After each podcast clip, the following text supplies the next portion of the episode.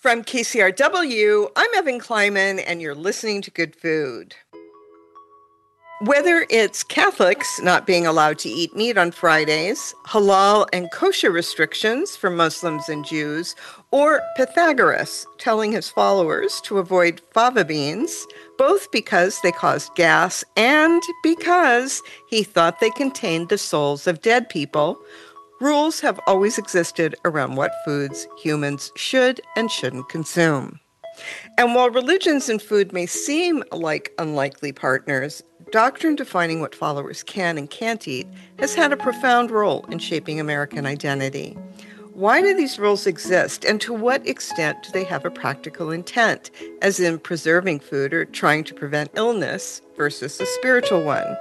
Christina Ward, author of Holy Food How Cults, Communes, and Religious Movements Influence What We Eat, is here with the answers. I think when you look back to the serious, the, the origins and the prehistory, a lot of it is um, comes from both the safety aspect. It was easier to couch some of that in the holiness and the spirituality because the end result result is if you followed some of those food safety things that are inherent in the kashrut in some of the very early uh, Jewish food rules, that you will end up with um, a pretty good hygiene and food safe environment. And then on top of that, in those pre science days, people weren't sure where the food was coming from. You knew you could eat some plants, you knew you could eat some animals. And that's kind of a miracle if you don't know how those plants and animals came to be. And so that's also part of the origin of the kind of the spiritual beliefs is you thank God, you thank the creator of the world around you for the food you're eating. So it's kind of that twinned origin of how it got started. Aside from food safety um, and health, there's always been this idea across many belief systems that the human appetite needs to be controlled. Can you give us some examples of where this crops up and, and what controlling one's appetite is supposed to achieve? you know appetites are are interesting and it goes back to um you know we think about thomas aquinas and we think about like the seven deadly sins um, but aquinas got it from Aristotle. Um, and uh, this notion is that excess, any type of excess, it reflects badly on our morality. And so we really early started controlling what types and, and how much food we ate. And then when you think about it in the realm of kind of early democracies, I'm thinking back to kind of ancient Greek culture and ancient Roman culture, is one of the kind of markers of great excessive wealth was just gluttonous feasting. And so when the Greeks start thinking about what democracy is, is that that type of excess is a harbinger of like royalty and of the elite. And you want to avoid being that. So, you know, so there were these kind of impulses to control the appetite uh, to be one of better human and also as a reflection of, you know, the type of society we wanted to build. Do you see any links between ancient beliefs about um, these beliefs about controlling appetites and modern day wellness culture. I ask because so much talk about clean eating and wellness often seems to come with a certain amount of judgment that makes it feel like a moral imperative yeah that morality part. We still embrace that of and you know even if we're not consciously aware of it of well oftentimes we see someone who's um, maybe carrying more weight than we think they should be in the grocery store and we make silent judgments about what what's in their shopping cart.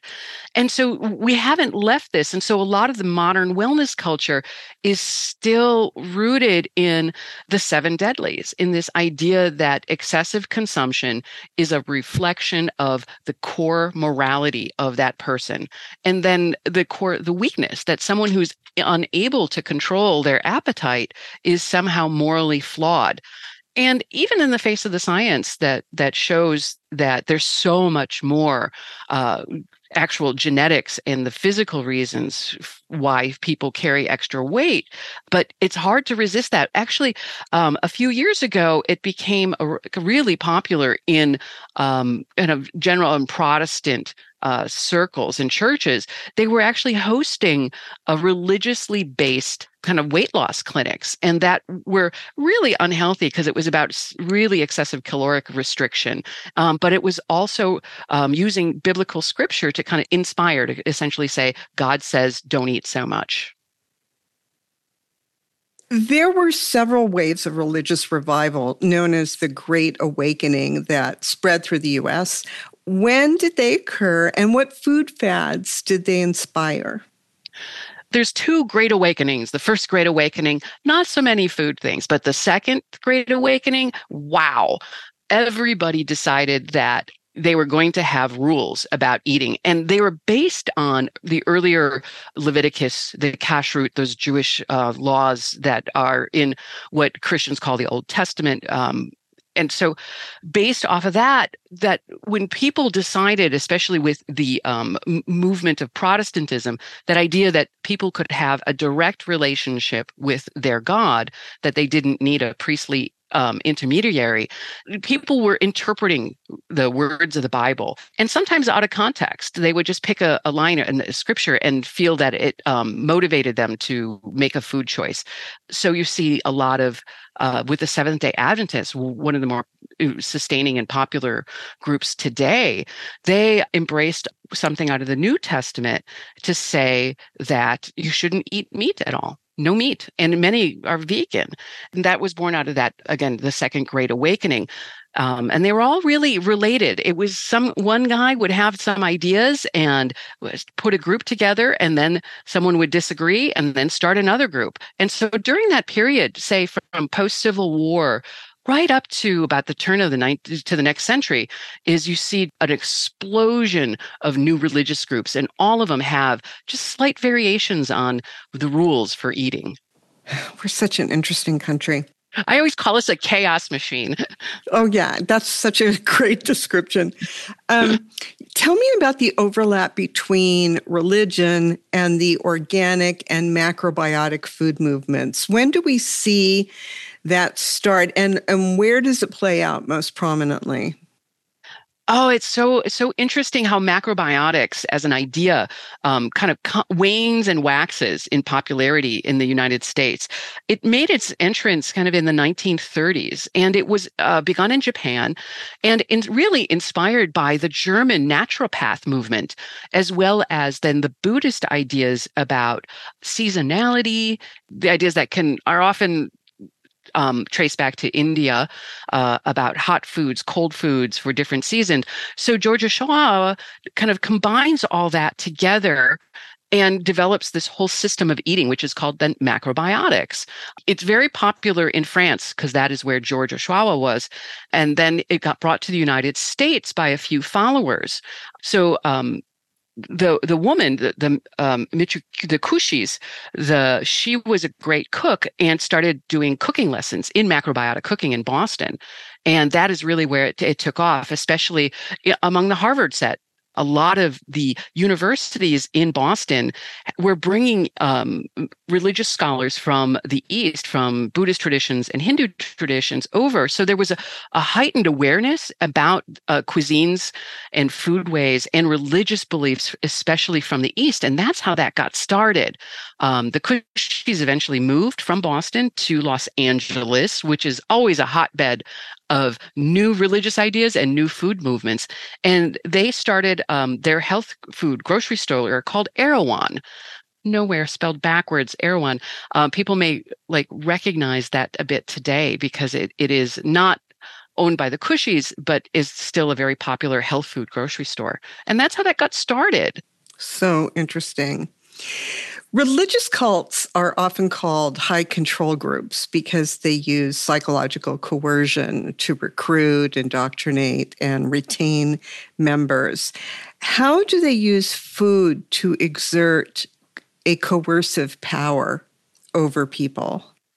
One of the better ideas about how do you determine what is a cult, what is not a cult, is the BITE model developed by uh, Steven Hassan. And it stands for behavior, information, thought, and emotion. And so, under the behavior part of it, that's where you can get a lot of control doing uh, regarding food. And so, you are regulating their food intake when they eat, how they eat, who are they eating with, prescribing fasts, also using it as punishment so that that's very uh, actually common in these very high control groups is the withholding of food as a as a form of punishment for violating the group's rules it can also be used as a bit of an attractant. Sometimes, and this is where you get to some of the, the really the harmful groups that still have a food culture. Yogi Bhajan, when he wanted uh, new acolytes, when he was starting, he would make people take a garlic fast essentially and eat like raw garlic uh, many times a day for three days in a row as a way to filter people out is if they couldn't follow that if they couldn't follow that very rigid rule then he didn't want them because he'd know they're not going to follow any other rules if they're not going to do that. And he had a phrase for it and he wanted to separate the yogis from the bogies. So that that's often how the food is used in these high control groups so, all of these various religious groups and strains of thought have percolated through our society for all of these years. What lasting influences have they had on the American diet? Are there things we're eating or maybe not eating today because of them? Absolutely. I think of first and foremost going back to the Seventh day Adventist and Little Debbie's. Um, Little Debbie's are pretty cheap and I, many, many kids eat Little Debbie's and we'll find them in their lunch boxes. Part of the reason they're relatively cheap is they're, it's not chocolate, it's carob. Uh, the SDA was kind of anti chocolate. They viewed it as a stimulant. And so you see carob covered things, and there's the religious aspect of it because carob is also known by um, a kind of a, a localized religious name called St. John's bread. And so there's that spiritual link by eating St. John's bread to the SDA, yet every grocery store in the country, you're going to find variation upon variation of little Debbie snack cakes. And that I think is one of the most lasting of the kind of religiously influenced foods that kind of went mainstream.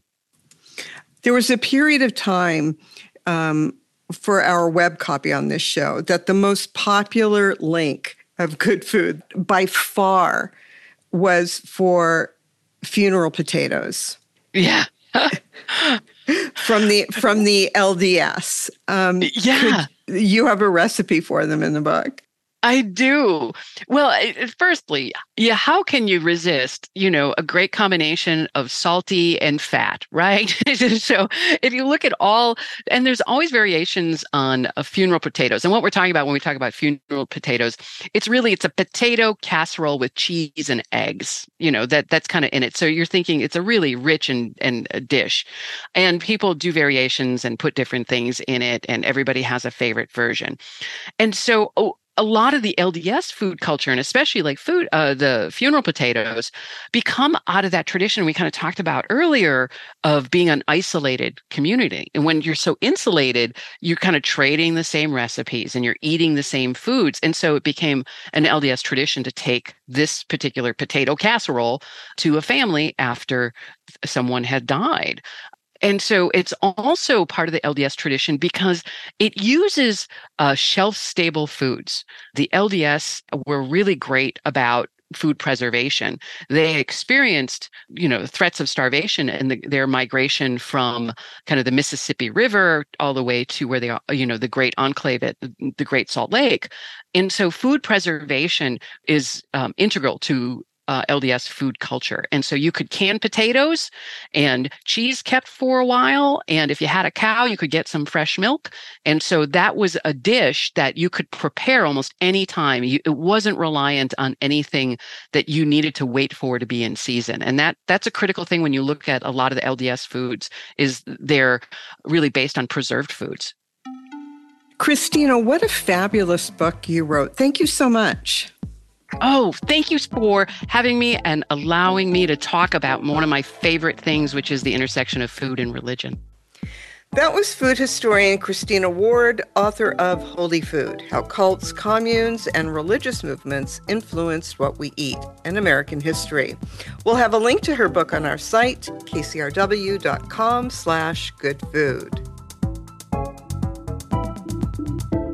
Coming up, you know what they say when life gives you lemons, make lemonade. And when life gives you recycled wastewater, make a Hefeweizen? how one Arizona brewery is embracing toilet to tap. Next. Introducing the KCRW donation car, designed to be recycled. This first of its kind vehicle will save you time, space, and hassle by disappearing.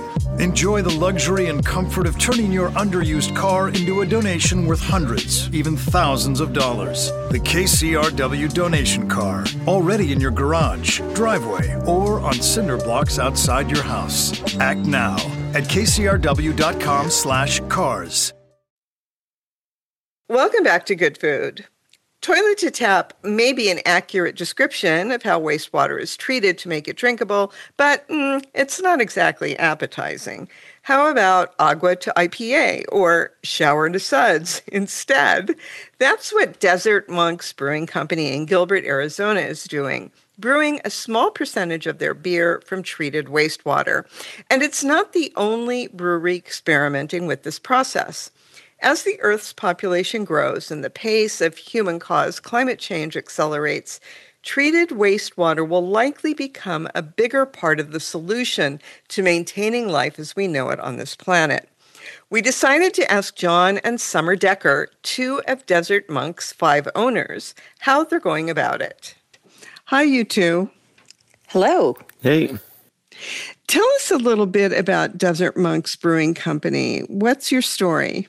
Well, as you indicated through the introduction, there are five of us owners that came together. Four had previous uh, or continue to work together through an engineering firm. And I am married to John, or Chris, as we've also been introduced. And so the five of us came together with a love of home brewing and wanted to take that to a professional experience. We have an emphasis on creativity and innovation in what we brew. And that is part of what has led us to embracing this idea of using direct potable water in brewing. How many beers um, have you brewed with this treated wastewater, and what do they taste like? So we've done uh, two of the One Water showcases, which is the uh, public outreach that the city of Scottsdale does with this water bringing in a couple different breweries to brew with the water. So they've had events, and we've done that twice before, uh, before COVID, and then last year. And then this year, uh, we've started to use this on a reoccurring basis because of the uh, results that we've had from the first two events. How interesting. So it was sort of more like a pop up at the beginning? Yeah, so the the first time the uh, the city of Scottsdale kind of reached out looking for brewers that would be interested to to try and uh, use their water, their direct potable reuse water. So we gave it a shot. Um, we brewed a pale ale uh, the first time, so pretty basic. It turned out really good and really clean. Uh, we were pretty happy with it. And then last year, uh, City Scottsdale started using this again once public events kind of started getting going again brewed a again an, another pale ale with that.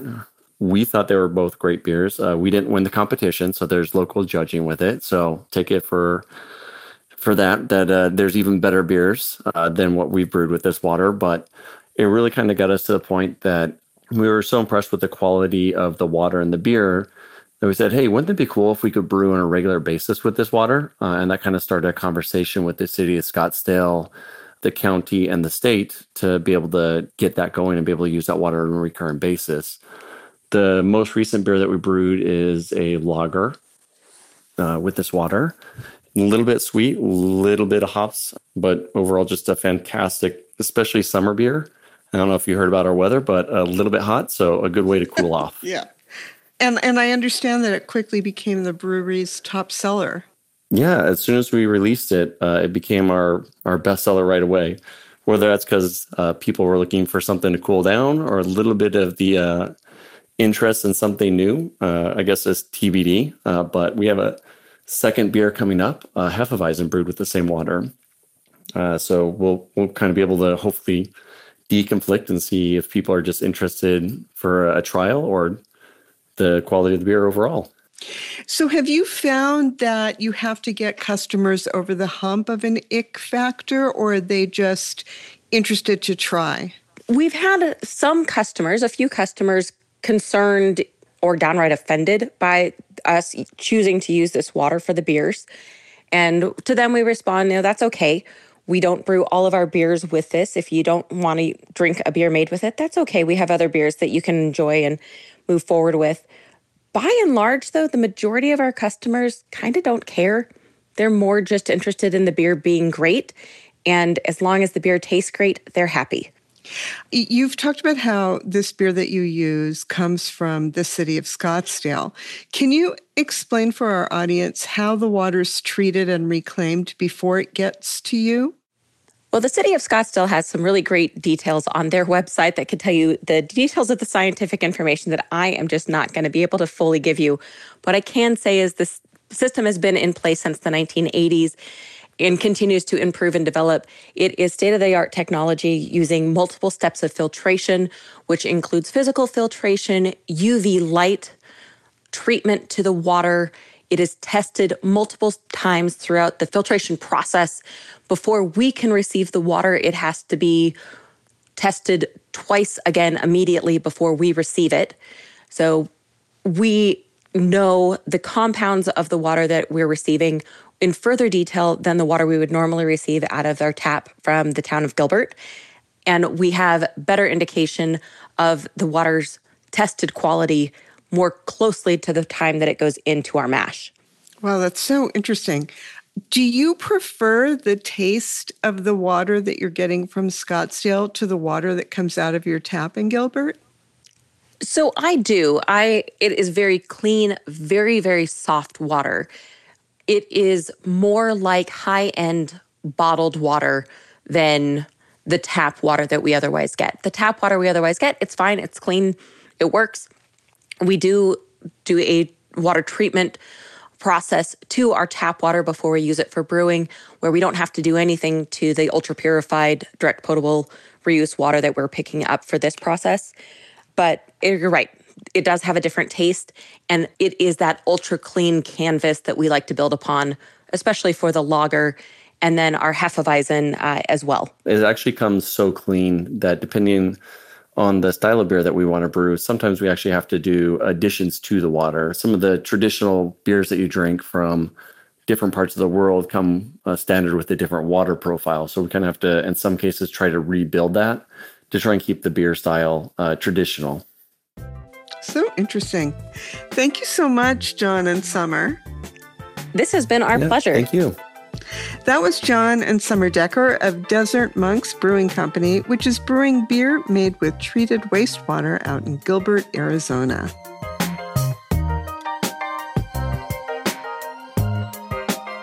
You know what else requires water? Making masa, which makes up most of my diet these days because KCRW and Gustavo's great tortilla tournament is underway. And after weeks of studied tortilla tasting, I, along with my three intrepid co judges, have whittled down our 64 contenders to the Fuerte Four.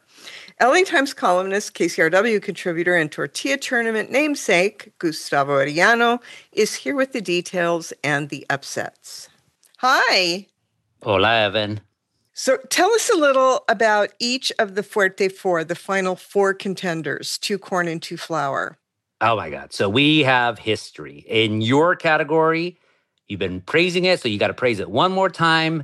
Pan Victoria, the first ever Central American tortilla to make it into the Fuerte Four. Then you have my corn tortilla is Taco Maria, former champion, which no longer exists. So that's going to be an incredible matchup. Central American yummy versus blue corn tortilla that you can't taste anymore. Yummy. And then flour, you have Heritage Craft Barbecue, famous barbecue. Uh, this one is its Oceanside branch against its neighbor across the street in Oceanside, but more familiar with uh, Angelino's home state. So that's going to be a really, really interesting category. But whoever, corn, flour, they're all amazing. They're all delicious. They're all going to be there October 8th. That's Smorgasburg LA. What category do you think is tougher this year, flour or corn? Oh, gosh. Well, fl- corn is more intriguing because you have a Central American style tortilla. Again, the first time ever in the tournament made it all the way to the Fuerte Four, and they're delicious. And they just don't get enough respect from non Central Americans in Southern California, honestly, versus a former champion, Blue Corn, uh, uh, with Taco Maria. And then flour, it's a little bit more conventional, as Home States is the only tortilla to ever make it into the SOA every single year. They're amazing, but then to bring in a beef tallow tortilla, I'm going to be interested to see uh, what you think about a beef tallow tortilla. I've had them before, and by other people, they don't really nail it. This one, though, is absolutely incredible, but Home State's incredible as well. So, uh, which is the hardest one? All of them. It's going to be good eats. Thank you so much, Gustavo. Gracias. That was Gustavo Arellano, columnist for the Los Angeles Times and KCRW, giving us the scoop on KCRW and Gustavo's Great Tortilla Tournament. Join us next weekend on Sunday, October 8th at Smorgasburg, LA, where we'll crown the ultimate winner. Will it be corn? Will it be flour? Head to our website, kcrw.com slash tortilla to RSVP for the big event. In a minute, the landscape of California is rich and varied, and the native tribes who live across the state have traditionally enjoyed vastly different diets. But one ingredient connects them all. Find out how California acorns have fed generations in one minute right here on Good Food. You're listening to Good Food on KCRW. I'm Evan Kleiman. Connecting with nature is an approach to cooking that is often overlooked. Not for Sara Calvosa Olson. A native Californian raised by a Karuk mother, she is leading people on a path to decolonize their diets one cup of flour at a time. As a passionate home cook, she's working to stay connected to her family and roots through food sovereignty. Hi, Sara. Where did you grow up? Hi, Ayuki. Uh, I grew up on Hoopa lands along the Trinity River in Northern California, either on or very near the Hoopa Reservation. Share with us a little bit about your heritage. Well, my mother is Karuk, and my father is Italian and of Calabrese Italian descent. And there's just this collision kind of of traditional foods and that Italian vibe cooking techniques. I love that, that. Come together, yeah. What does Sara mean in Karuk? Sara means bread in Karuk. Are you well named? yes. I feel, I know that it was not intentional, but I feel that it was really prescient because I have always felt drawn to cooking and to food and to showing my love that way. And I love carbs. So I feel like that was really a special naming. You you note in the book that many people divide the state, of course, into two regions, Northern California and Southern California. But how do native ingredients change across the state and, and when do foodways intersect? I mean, obviously, this is a, our state is very bioregionally diverse. And one of the things that I think is really interesting is that as far as all of us together, there are some foods that carry from pretty much every single tribe, uh, our, our acorn tribes here in California. But as you move into the mountains, you have different flora and fauna up into the mountains as you would into the coast and in the desert regions as well. But we also had a very robust trading system with each other. And there were many, many trading centers throughout California. And much of our roadways are built on those trading centers and trading roads. So, for example, where I am from on in the Klamath River Valley, there are many tribes that were in the Klamath River Valley, but so let's talk about the the three main tribes, even the Hoopa that are in the middle between the Yurok and the Karuk. So the Karuk are, are upriver people, the Yurok are the downriver people. And so the Yurok and the downriver people that would have, be at the mouth of the Klamath would have different things to eat and trade than the people even just, you know, as the crow flies a few miles up the river where my people are from. And we would trade often with each other to make our diets even more varied and exciting. And in Southern California, they have all different types of flora and fauna down there as well, and different influences from Southwest tribes and in like the Mexico, Baja areas as well. So they would have mesquite or chia, even tepary beans from that side, which are an indigenous bean that grow in really dry and rocky outcroppings. So we have this enormous nuanced variety of foods all over just the best foods that you could even imagine in california. And when you go to a fancy restaurant they have things like uh, venison rabbit quail eggs chanterelles and wild mushrooms abalone even. And these are all traditional foods for native peoples. And to see them on these fancy menus, you know, it, I feel like there should be access like this for everybody, but these were our food. So it made me realize, wow, we really did have this incredible, nuanced, vibrant foodways throughout our communities. So you you talked you you said the word acorns, um, mm-hmm. and and we we can't talk about um, California Native culture without talking about the acorn. Can you describe the the taste of acorns? Yeah, the acorn is also has a lot of uh, variable flavor and texture and composition between themselves.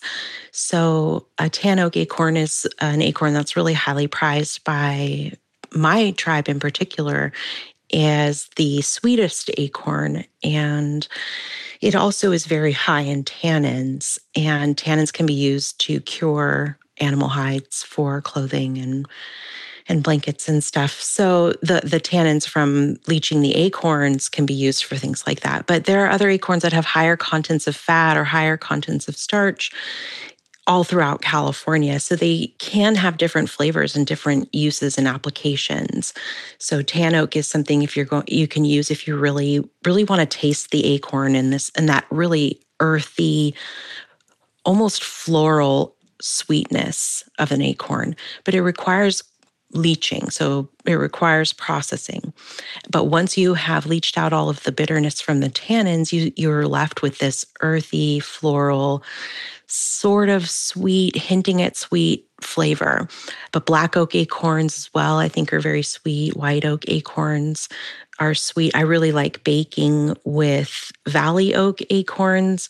They have a more of a deep earthiness, a soil minerality that seems to me to go well in breads and savory applications, focaccia, things like that. Aside from um, using acorn flour, another flour that you use is manzanita flour.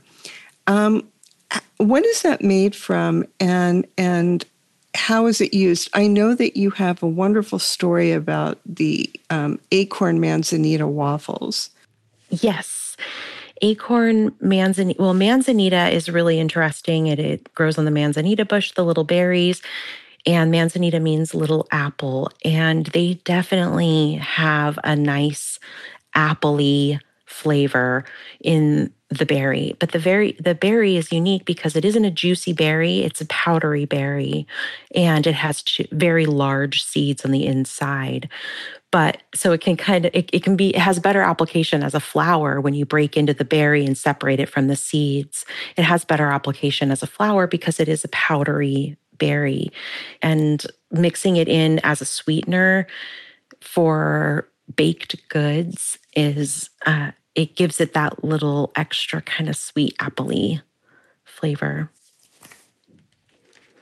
So let's talk about fall um, in many California Native cultures. What is the significance of, of the occurrence of this transitional period from summer to colder weather? And what are some of the keystone foods that are available during the season? Well, the fall in the fall period is the Karuk New Year, and it is the beginning of the year. So we have a lot of celebrations. There's a return of the salmon in the fall, and we do a lot of our traditional dances and ceremonies at this time of year to celebrate and encourage and and honor the return of the salmon up the river. And at this time is it's also a time of abundance historically a time of abundance. So the fish would be running, the acorns would be falling, there would be pepper nuts and late summer blackberries and all of the you know squashes and things that you can get now that are available at this time of year. So it really is a time of abundance and celebration and gratitude. And it was also historically a time for cultural burning. And I say cultural burning, but it, I really mean it in a sense of stewardship and not in that it was just ceremonial, but it was, it had a purpose. And the term Indian summer comes from all of the native people in California doing this prescribed burning around the state and all the little fires that would be causing smoke to be in the air. And the soil moisture at this time is usually great for doing this fire. So, doing this prescribed fire. What are some of the small steps that non Indigenous cooks and eaters can take to decolonize our diets? I think it's always going to be about small steps. And that is really that's really i feel like the mindset that everybody should have is is going into this taking small steps small but urgent and starting with one thing and just pick one thing that you see around you in your backyard or one particular native ingredient native plant native food to native to your backyard to your area. Learn all there is to know about it and how you can use it, gather it? How is it traditionally prepared? Are there still people gathering, doing subsistence gathering in your area, native people? How did they traditionally prepare it and use it? Is it endangered? Can you grow it yourself? Taking very small steps, very small intentional steps, one thing at a time, I think is what everybody can do. And we do need everybody to engage in this way, I think. So that's how I, I hope people start. Well, Sara, I want to thank you. Your book, Chimi Nuam, is such a gem, um, such a learning opportunity with um, such vibrant food. Thank you. Ah, uh, Yotwa, thank you. That was food writer and editor Sara Calvosa Olson. Her book is Chimi Nuam Native California Foodways for the Contemporary Kitchen. We've got a recipe for her acorn and manzanita flour waffles on our website. That's kcrw.com slash good food.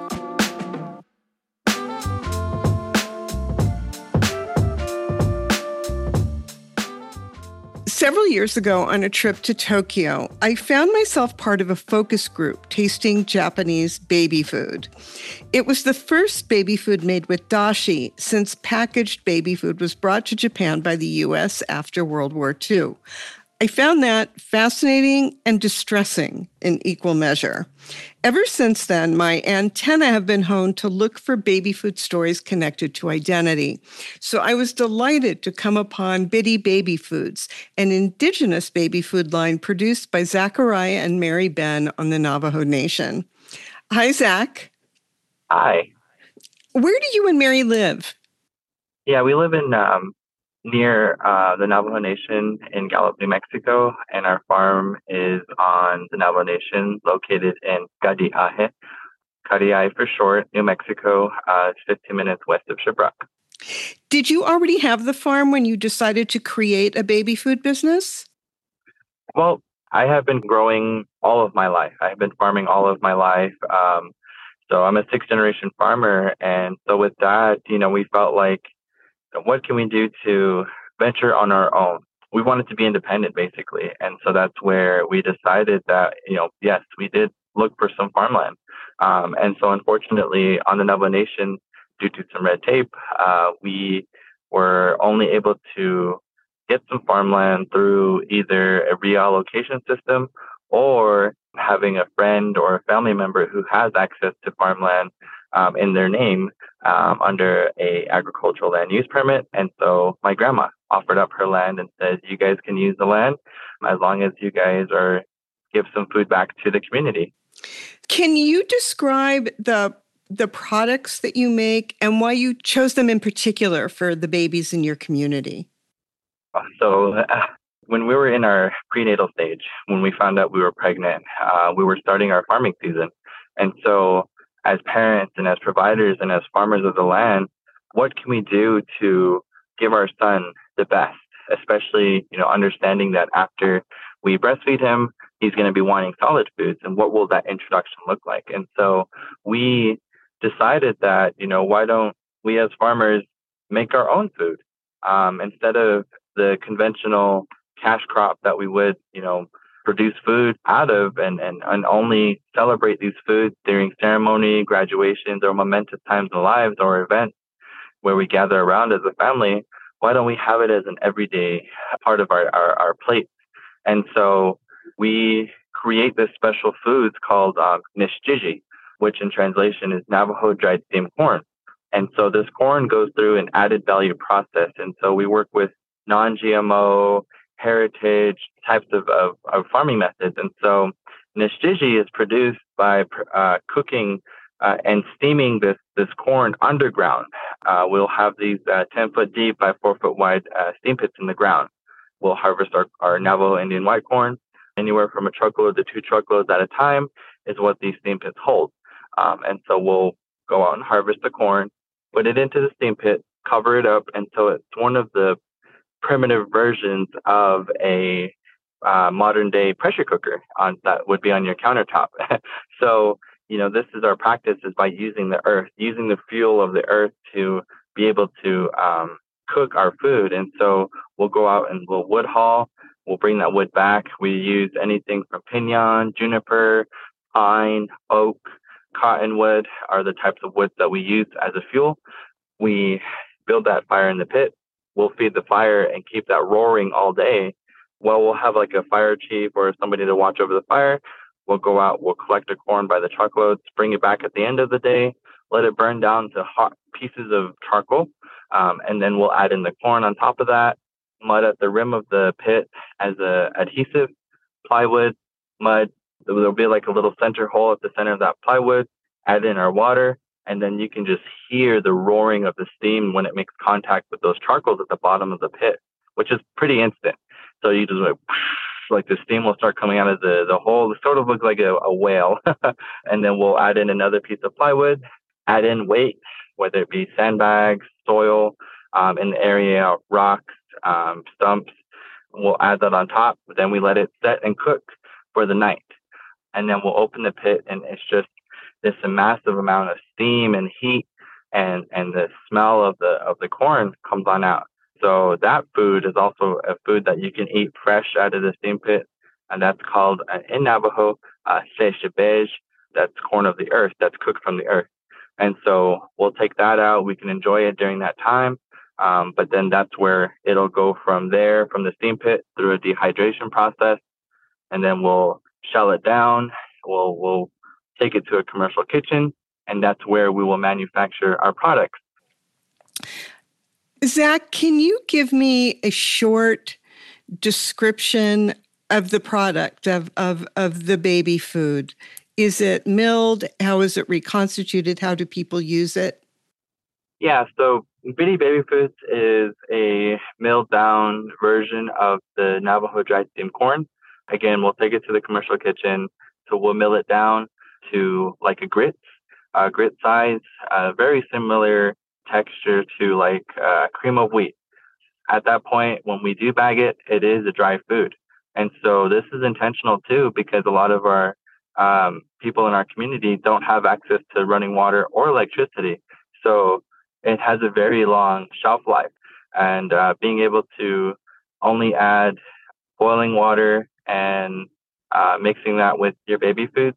And then from there, that's how you create this like like a grit style, cream of wheat style uh, cereal. and then that's when you're able to have your own meal from there. You can use, you know, half a cup to make a meal for the day uh, for your baby, or you can use the whole thing and puree it with other ingredients like uh, boiled down carrots, boiled down spinach, boiled down sweet potato, puree that all together, and then you have a meal plan for the week. Thank you so much, Zach. What a great story. Yeah, thank you for having me. That was Zachariah Ben. Along with his wife Mary, they make baby food from indigenous ingredients. Find it at bidiibabyfoods.org. That is B I D I I babyfoods.org. Yesterday marked the beginning of the Jewish Harvest Festival, Sukkot, and that means it's boom times for the citron trade. Our favorite fruit detective shares everything you need to know about this ancient citrus next.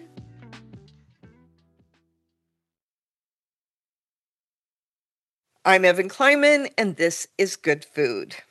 We've talked to David Karp many times about sour cherries, Gravenstein apples, Dekopon mandarins, and crane melons. The last time he was here, the researcher with the Department of Botany and Plant Sciences at UC Riverside told us that the future of California lemons was seedless. Well, he's back. And this time, David is here to discuss another type of citrus, one that's far less common, the ancient citron. You're unlikely to see it in stores or even farmers markets, but this time of year, you might see it used during Sukkot, the Jewish harvest festival. This year, Sukkot runs from Friday, September 29th to Friday, October 6th. Hi, David. Hi, Evan. So let's start off with the basics. What is a citron? What does it look like? And what does it taste like? It's one of the three ancestral species of cultivated citrus fruits from which the others are derived. It's the father of the lemon. It looks like a large, lumpy lemon with thick rind. It tastes, well, it depends what part you're biting into. The primary part of economic use is the very thick rind, the albedo and the flavedo technically. The albedo and the flavedo, so that means the part that's colored, the thin part with the essential oil, and then the white, what what we call pith. How many people would know that? You've been around the block, Evan Kleiman.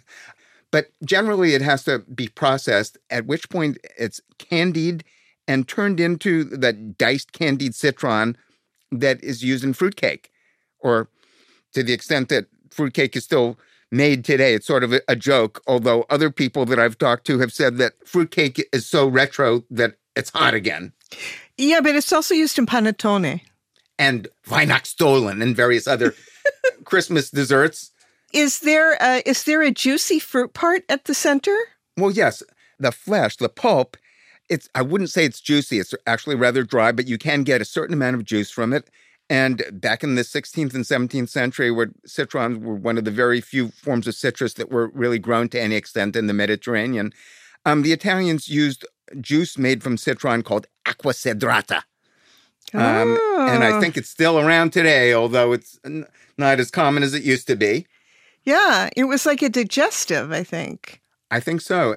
Anyway, that's one use of citron is culinary use. Then there's use for Jewish ritual purposes, for which there are maybe a dozen or so varieties that are known as etrog. Etrog is really just the Hebrew and a Yiddish word for citron, but really etrog more properly refers to those forms that traditionally are used for Jewish ritual purposes. And why? How did the Jews kind of adopt the citron for this purpose during Sukkot, and how is it used? It was a fruit that was grown in Persian royal gardens in the 6th and 5th century BC. And it was highly aromatic. It stayed on the tree for a very long time. It was exquisite aroma and appearance and was very quite exotic at the time. So they thought of it as the fruit of the goodly tree in Leviticus, the Jewish Bible. Um, and ye shall render unto the Lord the fruit of a goodly tree it's never been completely clear exactly when it was decided that the fruit of the goodly tree was exclusively referred to the citron. But certainly by the second or, or, first century BC, it was being used for that purpose. I've always thought that the uses of especially aromatic food items in religious ritual have a lot to do with this sense of the aroma wafting up into regions of spirituality, let's say. It is. It was a symbol in Jewish halakhic thought of purity of heart. And for that reason, observant Jews, and particularly ultra Orthodox Jews, are famously willing to pay a lot of money. It's there crazy. Ma- there are many strictures on the appearance of the citron in terms of its pitam, its persistent style, whether it's there or not, the size, the shape, the color. A typical high quality citron will cost maybe 100 to $150 um, here in the United States. And I've heard of specimens going, I've seen a specimen that went for $2,000, and that was 10 years ago. God knows what it would cost these days. But before you quit your day job, Evan Kleiman, just understand it, it's not that easy to come up with a citron that's cosmetically perfect in that fashion. I would imagine. And for a fruit that is incredibly bumpy, what does cosmetically perfect mean anyway? That's rhetorical, David, rhetorical. No, it, it, that means there are no spots on it. There are no insect bites. There are no punctures. That it's shapely. There are long books written about the halakhic requirements for a citron and what it takes to make a truly beautiful citron. I understand that you have a really personal connection to the citron. And in fact, it's the reason why you shifted from being a journalist to becoming a scientist who focuses on fruit. Yeah, I was writing. I came out here after five years writing for the New York Times. Uh, um, Laurie Ochoa, bless her, brought me out here to write a, a weekly column for the LA Times. And I thought of doing an article on citron since I was doing a, a, whole series of articles on the fruits of California. So I went up to visit John Kirkpatrick, who's the only real grower of citron uh, for Jewish ritual purposes in the United States. But before I wrote my article, the Wall Street Journal beat me to it. Drat, I thought. But I thought, let's just wait a few years. And then I became more and more involved researching it. And I really went overboard. 25 years later, the book finally came out. You see, you couldn't just look up most of these things to find out, like the history of the citron in the United States or in Corsica. You couldn't just Google it somewhere. I had to go myself. And I went around the world to China, to Brazil, all over the Mediterranean, to Morocco, to Calabria, to Corsica, to Israel, to Puerto Rico, which was the world's largest producer for in the second half of the 20th century uh, of, of citron. Anyway, the book finally came out. It only took 25 years to put it together. I, I'm the largest single author of four chapters. Well, you are a famous obsessive. And so, did you have to move on to a different fruit? Did you go alphabetically? Did you just decide to focus on what the markets are, what farmers are bringing in seasonally for well, your research? I went out to the University of California Riverside Citrus Variety Collection, as it was then called, 20 years ago or so, and I started taking photos of the citrons they had in the collection. They've got like a, a two dozen or so citron and citron hybrid. And somehow I slid down that slippery slope. And after 20 years, I'd taken a quarter million photos, two du- duty cycles for high end Nikon cameras, and which now appears on the Citrus Variety Collection website of all 1,200 varieties that they've got in the collection because it was a paradise. A paradise, as Jews would say. I mean, wouldn't you if you had the opportunity to taste 1,200 kinds of citrus?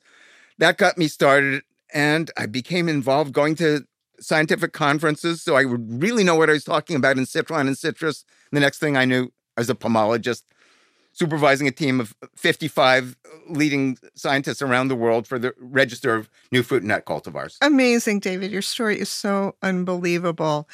Um, I, I understand that the citron also has ritual uses in both Buddhism and Hinduism. Hinduism, I'm not sure about that, but certainly um, the the Buddha's hand citron, which is, is absolutely beautiful and startling it looks like a cross between a giant squid and a lemon. So it's got these digits, the fingers. Every fruit on a Buddha's hand tree is like this. It used to be thought that there was only just one variety, but from the time I spent in China, I realized and collected a dozen or so morphologically different varieties. So there's a whole world of those that are used to perfume the room. They're thought of as the Buddha's hand.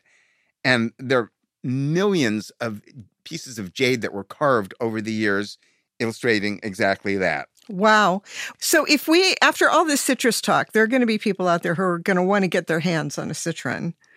Is there any place regular consumers can even buy them? You're talking about a fruit or a tree? A fruit. Oh, sure. You can find them at the Santa Monica Farmers Market. There are people that offer them. Certainly, Buddha's Hand Citron, Murray Family Farms, for example, sells them at a pretty price. But yes, you can get, there are half a dozen different growers at the Wednesday Santa Monica Farmers Market. The common citron, like the Diamante, um, is unbelievably, even though um, David Fairchild, the founder of the USDA's Plant and Seed Introduction Service, made his reputation 130 years ago, bringing in with great intrigue the prized Corsican citron, the prized citron of commerce that was the pot of gold of the 1890s. Nobody even cares to grow the best variety anymore. They just mostly offer culinary grade etrog citrons. Whew. We got to do something about that. and I know exactly the person to talk to about it. He's coming with me to India. Georgios, let's get on the case. You've thrown down the gauntlet. Yes, we need to be growing the best citron, culinary citron in the world, as prepared in Corsica and in Calabria. It is always so fascinating to talk to you, David. Thank you so much. It's a, always such a pleasure. It's great to see you in person, too. I love it. yeah, we're actually in the studio. That was the researcher with the Department of Botany and Plant Sciences at UC Riverside, David Karp discussing the citron. If you want more details on this ancient fruit, we recommend the recent book, The Citron Compendium. It includes four of Karp's essays on the fruit. You'll find a link to the book on our website, kcrw.com slash goodfood. If you missed any of today's show, listen at kcrw.com slash goodfood or on KCRW's mobile app. You can also subscribe on Apple Podcasts, Stitcher, or Spotify. As always, my thanks go out to the Good Food team. They are Jillian Ferguson, Laryl Garcia, and Elena Shatkin, and to our engineers, Desmond Taylor, Nick Lamponi, and Hope Brush. And a special thanks to Laura Kondarajan and Gary Masiha. I'm Evan Kleiman. Happy Sukkot to all who celebrate. Have a pastry in your sukkah for me. I'll be back next week with an all new episode of Good Food.